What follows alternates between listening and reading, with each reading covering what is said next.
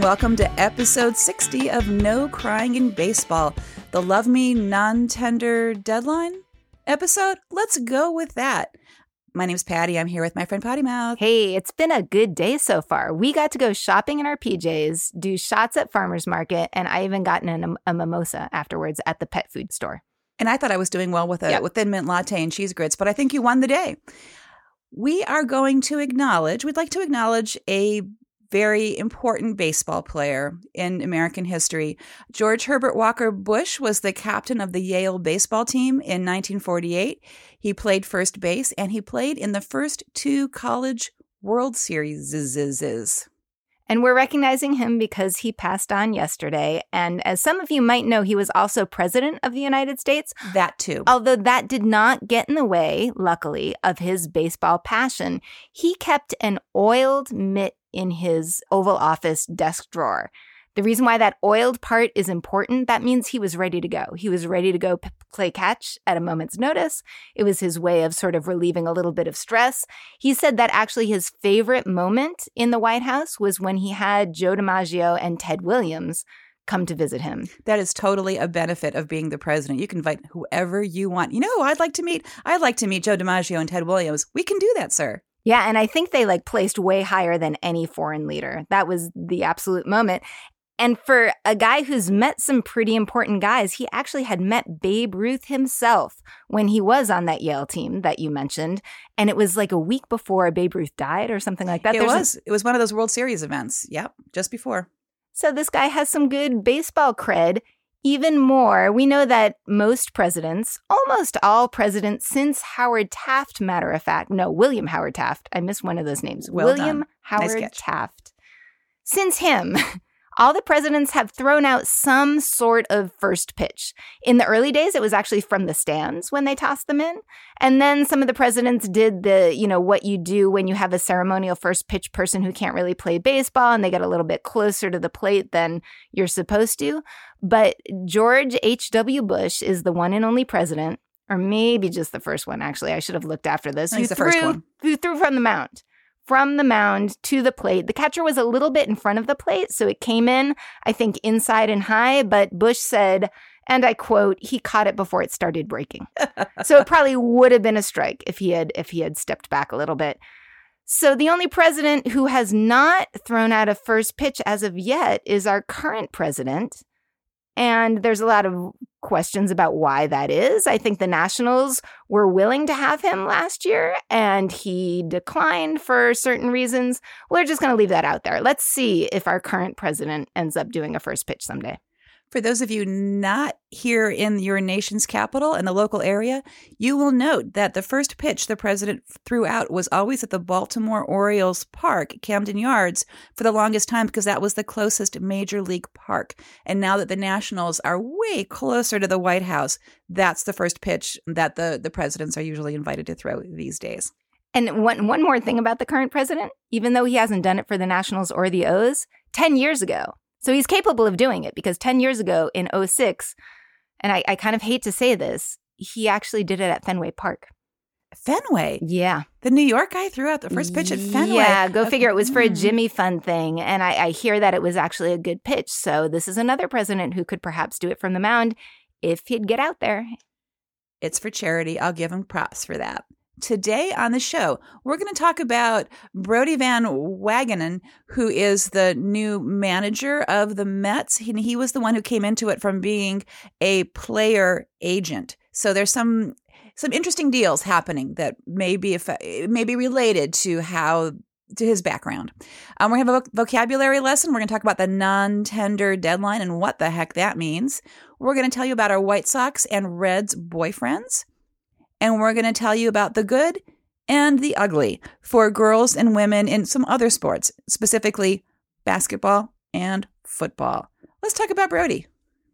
And I'm going to c- kind of try to get you to talk about it because I have all these words together that I'm going to put out there and I'm going to ask you to make some sense out of it for me, dear Patty. Because one episode ago, maybe two or three, several episodes ago, at some point, you mentioned the new Mets general manager, Brodie, and you you just pronounced his I name. think and it's I'm not Van Wagenen. that sounds. I'll I'll go with that. Van Wagenen. and how he used to be a former agent and now he's a manager, and whether that's going to be some sort of conflict of interest, especially because he had been managing DeGrom, so there was a little bit of familiarity there.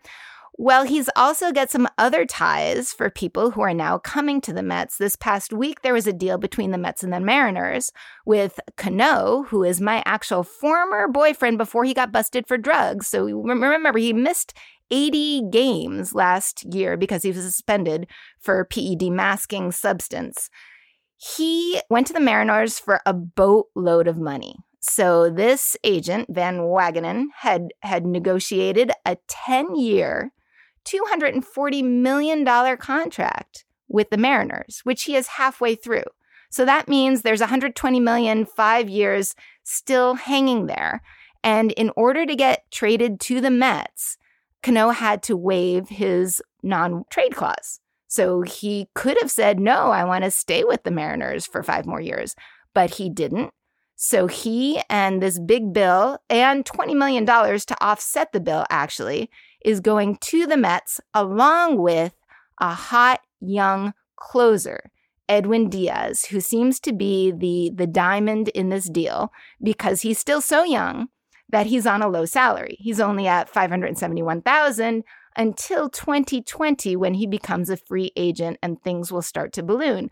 So it looks like the Mets are getting a pretty good deal in getting this young guy, having some financial aid with the with the Cano deal, and they're losing Jay Bruce, which is a big prize, and two relievers and two prospects. So my question to you, Patty, is is there anything fishy here? Is this just a lot of words that I said that sound maybe interesting together for some people, or is it weird? Well, a couple of things. I totally missed Jay Bruce going back to the Mets because he was with the Cleveland team as they went into the playoffs. So, what the heck is up with that? I don't know. So, I, I totally missed that one. I apologize.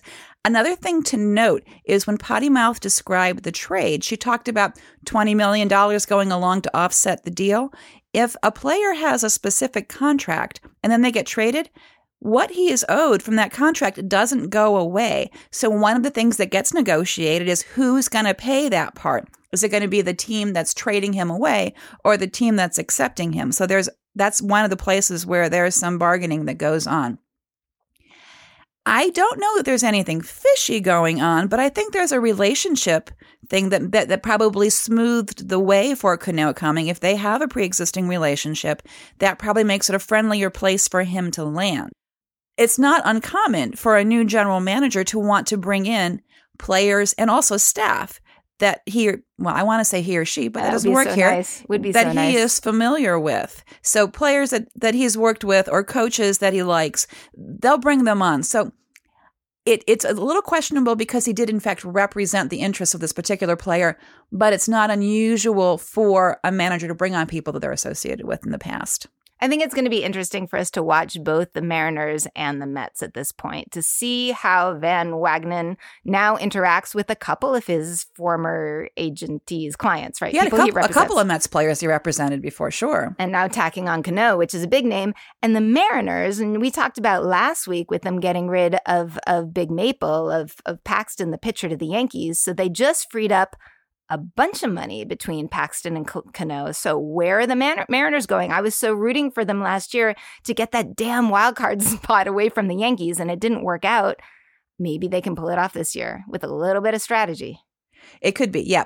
You know, all of these teams, I hope they have a longer term strategy in place. If we're freeing up this money, they have an idea of where that money is going to go. I'm not sure who they're going to they're going to pull up, but I'm sure they know they have a, they have a longer term plan in mind.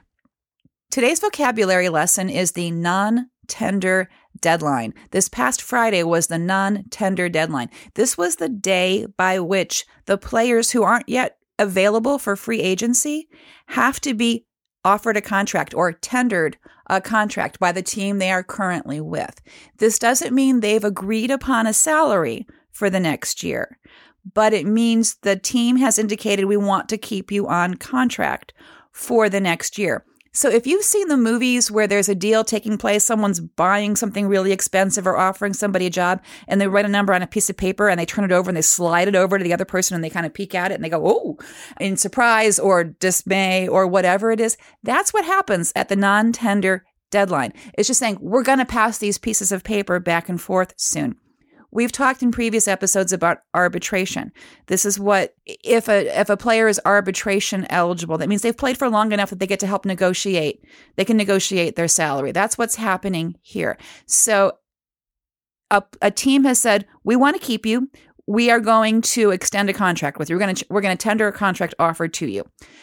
If they don't do that, if they are non-tendered, if they don't tender a contract, they have cut loose that player. Last week, we talked about free agency, how you have to be part of a team, play professionally for a certain number of years before you can be a free agent. This is the other way you get to be a free agent. If your team does not tender a contract to you, you immediately become a free agent.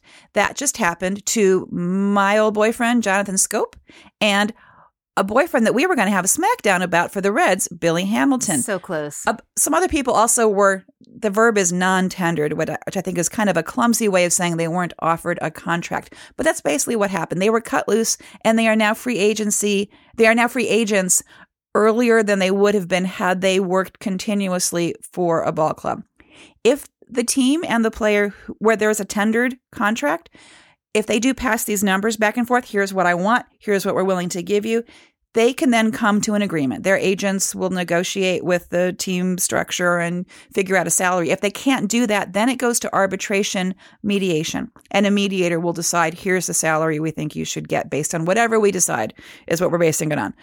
That almost never happens. Usually they're able to work out in, this whole sliding the piece of paper across the desk part. And that's what's happening with most players, but a few of them, like Schoop and Hamilton, were non tendered at the deadline. They're now free agents. And we'll be doing that free agent watch this year like we did last year because some wacky things happened last year. So let's see what happens to these guys. So the boyfriends that we're picking, we're picking early on, right? So there still could be trades. We could lose some of these guys. A lot of the boyfriends that we pick are pretty young, so they might be hot prospects to, to be involved in trades. But for right now, we're going to pick these guys and we're going to stick with them. So we're starting with the White Sox. I really feel like my boyfriends that I'm talking about today are gonna stick with their teams. They're young. They're both a little bit the future of the team. And I'm putting that out there right now. So we'll see what happens in a few weeks. But I'm hopeful that Yolmer Sanchez is going to stay with the White Sox because it just seemed like a perfect pick for me. So we have a great White Sox friend, Patrick. Huge shout out to Patrick, who I asked for a pick before he took off for New Orleans and I didn't get it. And so then I texted him and he was already down there and having a good time. And he took out a little bit. Eh, well, Pause. He's supposed to be at a oh, conference. Oh, yes. He's at a conference. I'm sure he's learning and participating in big, important conversations. Exactly. And he, along with this text, I got a photo of him holding a beverage in a, in a certain conference facility, maybe. but he sent me a couple of texts, and it was sort of like the figure out which one is for which of us. And it was pretty clear when I read this. Here it is verbatim Yolmer Sanchez, slightly nutso utility infielder Good, not great, but the kind of multi positional player a good team needs to win. Also, a demented and fun clubhouse presence. Once doused himself with, ga- doused himself with Gatorade after a different player hit a walk off. Sold. And I did a little research and I found out that there's one thing in that statement that's wrong. And I'll get to that by the end. So he is totally utility. He's on third base mostly now, but he's played second base, he's played shortstop, and they're even talking about getting him used to the outfield so that he can be true utility. Makes me think of my guy Kike Hernandez from the Dodgers, who I have to give up. So I need another clubhouse clown utility player. That that niche is, is empty in my roster right now. Sounds like it's not anymore. I don't think so. I think I think I got it. This so for three years, he played as Carlos Sanchez. Now, to understand this, you have to know his full name. His full name is Yolmer Carlos Javier Sanchez Yanez. When he was growing up, they called him Carlito, which is like, you know, diminutive sweet. So I think that went into little the Carlos. Carlito? Little Carlos? Yeah. yeah. And and so he, he kept the Carlos for a while, but he wasn't doing so great as Carlos in 2014, 15, and 16, he was kind of a mediocre batter. And actually, in 2016, he got down to 208. Ouch. One more little thing about the name Carlos Sanchez from Venezuela is that it, it it pulled my heartstrings because I had a student who was named Carlos Sanchez from Venezuela, and he was tragically killed this past summer. He was hit on a scooter in the city in DC. Oh, my God. Yeah, pretty oh. horrific. And uh, I'm so sorry to hear that. And he was a dancer, and the Latin dance competition just had this big spotlight on his life. And so to see that name again, I thought, all right, there's another sign I got to pick this guy from my roster. When he changed to Yolmer in 2017, however, his luck changed. He said it's a new year, new expectations. He played third base more. He had been doing more second base before then, and his average went up. His patience had increased, so he was taking more walks, and he's brought his average up from 208 to 267. So in 18, it, it slipped a little bit more. I'm still going to hope that for 19, it's better because even though in 18 it slipped, it was down to 242, he was still the number five war wins against replacement guy for the Reds. When, and st- I mean, for the White Sox shit. I'm almost on the other team for the White Sox. And we're talking White Sox here. So maybe that's not the, the, the damning utmost, with faint praise. Look there, at you there go. You go. It, and notably, it was behind the two boyfriends that we picked last year. So we did some good picking last year. He's known as the clubhouse clown. He goofs around with our two boyfriends from last year, yours, Tim Anderson, and mine, Yoan Moncada. And they goof around together so much that the manager, Rick Renteria, calls them, he said, that trio, they're like puppies. so that's an adorable image. And we love puppies. And here comes the error from Patrick. He did not douse himself with Gatorade once. He did it twice. Both Even in, better. both in May and in September, both after walk-offs.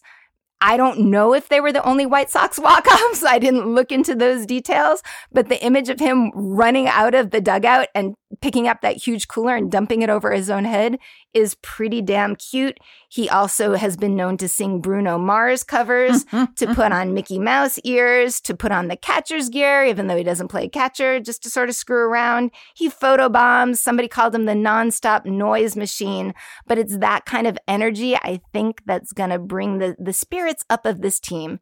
He spent one day along with two of the pitchers working for United Airlines because they're the sponsors of the White Sox. And he did every job from calling the people at the gate to, to line up for boarding the plane to actually being out there on the on the tar- tarmac. Is the tarmac. The, yeah, with those flashy thingies uh, waving in the planes. That scares the them. hell yeah. out of me. Thank you for that. I'm never flying United again, at least not into Chicago. So that's my guy. So I had a boyfriend sort of inflicted upon me as as a, a, byproduct of this text you had with our pal Patrick. I did not ask for a, a, boyfriend recommendation, so I was busily doing my own research, and then I found out that I was set up on a blind date, mm-hmm. and I could have said no. I could have turned down the blind date, but I started looking at this guy and thought. Okay, yeah, our friend knows me well. This is the right guy for me. So, my blind date boyfriend for the White Sox is Daniel Palka, who's a right fielder. He's 27 years old. He is sort of a surprise power hitter for the White Sox. He was drafted in the third round of 2013 by the Diamondbacks, went to the Twins in 2015.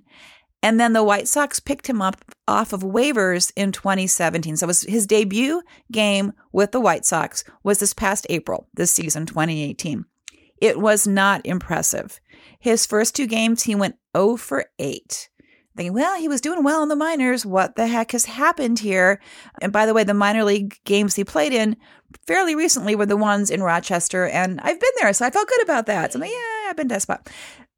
His third game, however, he went four for five with a home run, becoming the first White Sox player since 1950 to go four for five in one of his th- first three major league games. There's a stat for everything. He's also the first White Sox player since Frank Robinson to hit three triples in his first 20 games. That's especially notable because Daniel Palka is not built for speed. And usually triples are scored because you've hit it well into a place, you know, hit them where they ain't and all of that, but you've run it out. You have stretched a double. Not that you've, you know, that it's, you see a triple coming. You've usually stretched a double. The fact that he has scored, he threw he scored three triples in his first 20 games is kind of impressive for this guy. More about his athleticism in a minute. So he ended the season with four pinch hit home runs, which is a White Sox record and an American League rookie record, which is pretty stupendous. He actually had one third place vote for rookie of the year. When the baseball writers vote for these awards, you rank them and he actually got a vote in third place. So that's kind of cool. So somebody appreciates the sluggers out there. He because he was often a pinch hitter, he played later in the game. So he has amazing stats for ninth inning hitting, including six ninth inning home runs, which tied in the league Giancarlo Stanton Jason Kipnis, and a couple other guys. So that's pretty impressive for the new guy, the rookie on the White Sox. He finished the season with the team leading 27 home runs. So this guy's a power hitter. His average wasn't fantastic, but he hit he hit for power. He's also kind of a big lug, which is why I think he was set up with me at, for a blind date. Because, I mean, I think that his big lugness is, I think he's smarter than he comes off. I think he's doing this on purpose. I hope so. But in interviews, when you get that ridiculous question, you just hit a home run. What were you thinking of? What was your approach to the plate? What was going on in your mind? He responds, Well, I was trying to hit a home run. I love that. Thank you. Thank you, Daniel Palka. He also lies with exact figures, which is, in fact, as you probably know, near and dear to my heart. If you're going to make shit up, make it up super, super impressively. He has had minor league teammates going. He has had members of the press going that he actually played in the 2019 McDonald's All American High School basketball game. And he didn't? Well, Wikipedia said he did. Oh, right. And Wikipedia, Wikipedia, as we know, must be true. He all historical records show he did not play basketball in high school. They show he did not play basketball in college. So how the heck, right? So it turns out that this rumor got spread to the press and he had a very long interview with a major newspaper where they're asking, well, tell me about how you got recruited for this game. And, you know, Wikipedia shows you played for 12 minutes and you scored two, two free throws and all of this. And he went on and on. He explained very specifically how all this happened. And then he walked away. And then he came back and said to the journalist, you can't print that, you know. And the journalist said, why? And he said, because I made all of it up. He went in and he edited the Wikipedia page for McDonald's All American High School basketball game in 2010 and inserted stats in there for himself, and they may still be there. He did not play in that game. But he's a kind of fun loving guy and he trash talks a lot with his teammates, especially my now former, I'll miss you, Tim Anderson boyfriend, who was in fact a basketball player for a long time and is built more like a basketball player.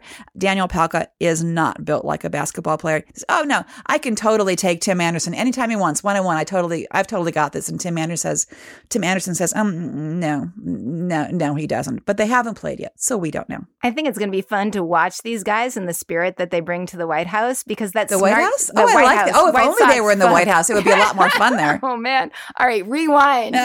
White Sox because that that snarky response to the press. Uh, my guy Sanchez, he was asked, "What do you bring with you onto the field?" And he said, "My body." Like that's right. Well, what are you yeah, asking me right. for? What this is not a translation issue. This is you're asking me a clown question. Oh, I brought Bryce Harper into it. Look at that. When we go to the National League, we go to the Reds. The Reds. We spent a lot of time last year talking about how our Reds boyfriends, Votto and and Scooter. Scooter. I'm going to miss Scooter so much. Just saying the word Scooter. Right? Yeah, we we kind of felt like they were the team, but turns out now that we're forced to look around, there are actually other guys who hold a lot of promise.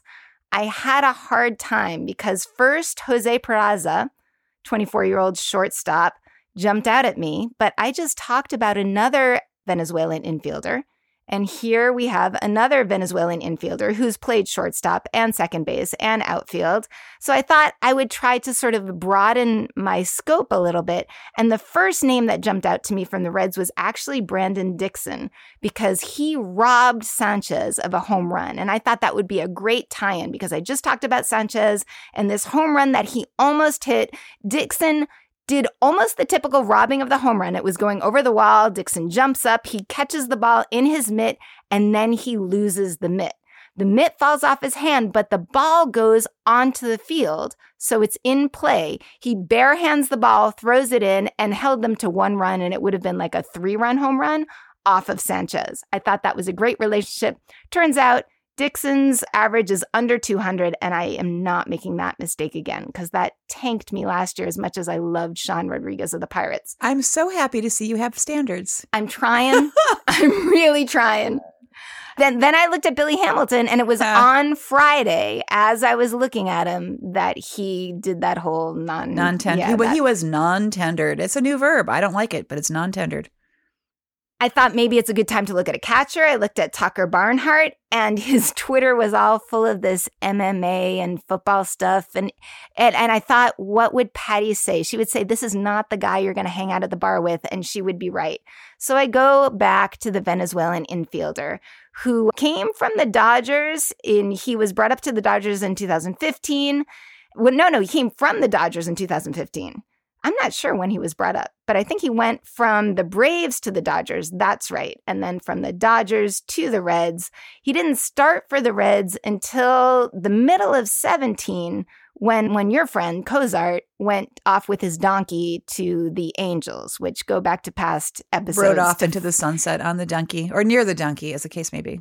And to have that shortstop position open is a pretty key thing. And those are some big shoes to fill. He was a little shaky at the start on the glove, a little bit of criticism there, but really hot at the pr- plate and showing a lot of capacity for improvement. So I'm hanging in there with Peraza because I feel like his fielding is going to improve. He was hitting 288 last year and he went up to 14 home runs, which doesn't sound like a lot, but he said before then he'd only be getting two or three. So I think he's making some adjustments. He's improving. He said himself that his goal is to hit 300 for 2018. As far as character goes, he seems to be that funny, sort of quirky little bit, have, have that little bit of character in him, which I always like. He likes to sing. So I saw this interview from, with our friends from La Vida Baseball of him where he's singing his favorite type of Venezuelan music. Maybe not so well, but he likes to sing. He sings the national anthem and he's working really hard at his English. And even though it's he's still struggling with it, he I saw an interview with him in English. So it's good that he has this baseball thing because he's not going to make it as a singer, but I like that kind of little bit of extra enthusiasm. And, you know, I am looking for that teaching baseball players to speak English job because I could, that might be my second career there. You would be so awesome at that. I, I think I need to look into that. So we both struggled with this when we were at Nats Park and the Reds were in town, and we saw this guy Suarez come up to bat, and the announcer kept saying, Eugenio Suarez. And we were looking at it saying it's Eugenio Suarez, isn't it? I mean, I my Spanish is piss poor, but it didn't look right to me. But they kept saying, Eugenio. Like, okay. And then sure enough, I did some research into who's going to be my new Reds boyfriend, and they had a very helpful pronunciation guide. Eugenio Suarez, it is. He plays third base for the Reds and he's 27 year old, 27 years old. And guess what? He's a Venezuelan infielder. Hey, we have a trend. We have such a theme going today. Eugenio was signed by the Tigers in 2008. So he was signed as a teenager in Venezuela. And he played in the Venezuelan leagues for the next couple of years. Again, these are the leagues that so he was signed by the Tigers. So the Tigers place him in these leagues. So they're sort of like Major League Baseball feeder leagues that we're talking about when we say this particular summer Venezuelan league. He was traded to the Reds in December of 2014. He received, we learned about a new boyfriend award. In 2017, he received a Cincinnati specific award voted by the Cincinnati chapter of the Baseball Writers Association of America. It's called the Joe Nuxhall Good Guy Award. I'm thinking, okay, I want a good guy. Mm-hmm. Part of being a good guy, apparently, is developing good relationships with the press. That's why the press votes you into this honor. Fun fact it was named after this guy, Joe Nuxhall, who in 1944 was the youngest pitcher to ever take the mound in Major League Baseball. He was not yet 16 years old. That's so hard he, to imagine. His debut was in the ninth inning of a game in 1944 as a not quite 16 year old. And it said that two, two weeks before he was pitching to junior high players. That's crazy. Right? Must Isn't that nuts? guy, though. But apparently he made friends with the press. And so this award is named after him. So we have a new boyfriend award, at least for our Cincinnati specific boyfriends. Now, Eugenio was a shortstop who has been moved to third base. And apparently, his defense is so sexy that a lot of sports writers in Cincinnati were really quite ticked that he didn't get a gold glove. And they all said, you know, we love Nolan Arenado, but come on and they were kind of they were putting up his stats next to Arenado, saying, you know, really, this is a good guy. He was so good in in this in this year that he he made the All Star team this year for the very first time, and at a smaller scale, he was the Reds 2018 MVP. He had 34 home runs on the year and 104 RBIs, which is kind of great. And there was a piece where he and Scooter, I miss you, Scooter, because they both had really high RBI rates, they made a point of saying, no, that's because our teammates kept getting on base. It's a good stat for us, but we wouldn't have this if our teammates weren't so good that they kept getting on base. You don't always hear that. So it was nice that they they have this sort of generous spirit saying, yeah, that's it's cool that it shows up in my column, but it's because of them that it does. He was one of the players that went on the tour of Japan that that Potty Mouth has been telling telling us about over the past couple of episodes, and he brought his family with him, his wife Genesis and their baby girl Nicole. And there were a lot of videos of him talking about how excited he was to go to Japan and then later to be in Japan, how cool the different ballparks were. He never said zoom zoom out loud. I was looking for that. Dang. But he was saying you know, the fans are so invested in the game. They're singing, they're dancing, they know the game, they know the players who are going to be there. They're all in. I don't know if he was comparing that to Cincinnati. I'm hoping it was like also they're very they're they're terrific fans they had a chance to visit a kimono shop where one would go for a ceremonial kimono for say a wedding or some other you know important event and they fitted they fitted um Eugenio and his wife Nicole and the baby in kimonos and took a very beautiful stylized picture of them and he said his favorite part was when he came out of the dressing room they handed him a sword Ooh. So that's kind of fun. He also messes with umpires a little bit. There was a foul ball that went out near the third baseline which he chased to uh, to the stands. And it's clear on TV that he missed the ball but kind of bounced around a little bit. And then he came up holding a mitt with the ball in it. And he's looking at the at the umpires like I caught this. I caught this. And it was clear that he didn't. He did not get away with it but he was kind of hilarious about the whole thing. So I appreciate that you know that he sort of messes you know when he knows it's easy. He's not cheating. It's clearly he's fooling around. So I like that the other thing about Eugenio Suarez is that he's under contract with the Reds to 2024. So he got what is considered the largest new newer contract with the Reds to sort of to cement these are the guys who are going to be the core of our team as we rebuild from the basement. So he's there till 2024. I think Votto, they've got till 2021. So they've got a couple years with these guys at the corners. I'm hoping that Peraza is, you know, the shortstop for years to come. So they may be solidifying an infield that will kind of help them move forward. On to women in other sports. If you pay attention to old people's social media like Facebook, like we do, being women of a certain age, you will have seen this story.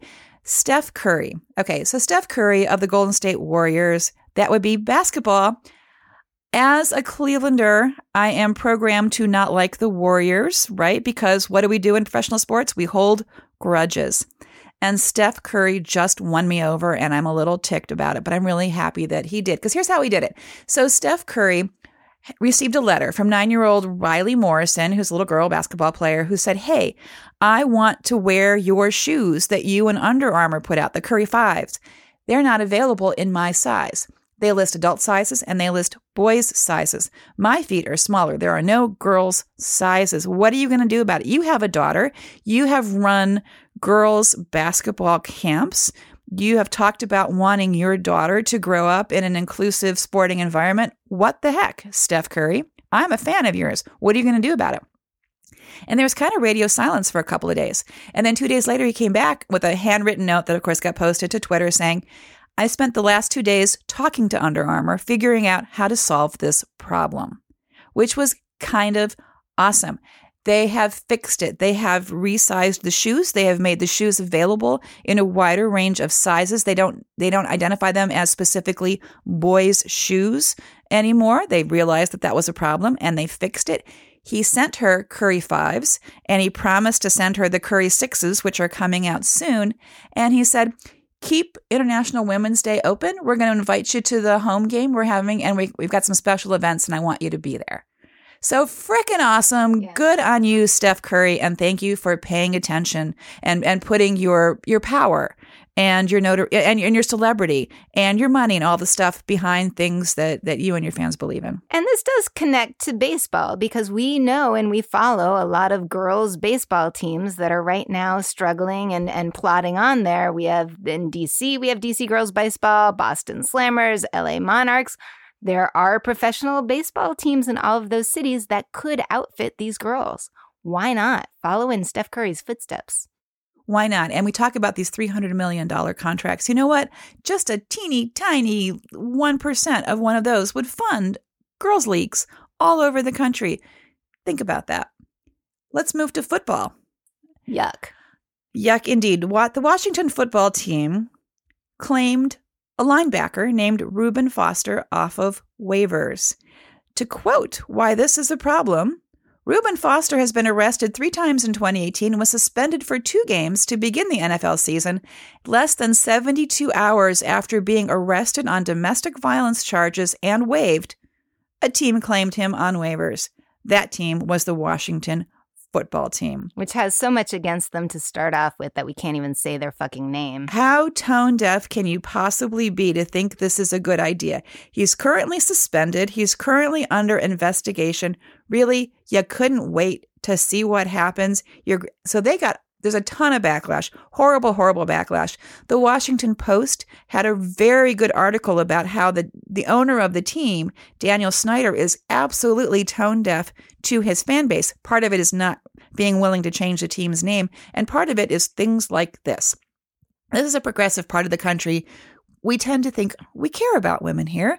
We are kind of anti criminals as football players on our home team around here. Pay attention tension. Yeah, and you know what I saw was that uh, the the Washington team could have gone for Colin Kaepernick. And you know, and the and the tweet that I saw was if Colin Kaepernick had beat a woman instead of taking a knee, he could be playing for the Washington team. Oh hell. Yeah. I didn't see it. Man, I would be one back to football if the Washington football team would would would would put in Colin Kaepernick. Absolutely. I'd be like, okay, things are changing. Mm-hmm. I'm totally into football again. Oh my god. So yeah, so it's it's throughout professional sports and I'm I'm sad to see it. I'm hoping things will get better. In the coming week, we got some more boyfriends to research. This time, the Giants and the Tigers are next in line as we hang out at the lower ends numerically. We're going to stop calling it bottom of the barrel because, you know, that's not pleasant. We're kind of getting up to lower mid barrel at this point. Lower mid barrel, absolutely. Got any other plans for this week? So this week, um, Hanukkah is here. We'll be frying some more latkes and lighting some candles. That's that's pretty much it. That's a good thing. Oh, and hey, I'm taking Potty Mouth with me to a lecture here locally, which is about sports, race, and law. So if that turns out to be a cool thing, we will report back on that. I betcha. I betcha. So please listen to us. Please tell your friends about us. Please leave us a review wherever you get your podcast. Please subscribe and have your friends subscribe. And until next week, say goodnight, Potty Mouth. Good night, Potty Mouth.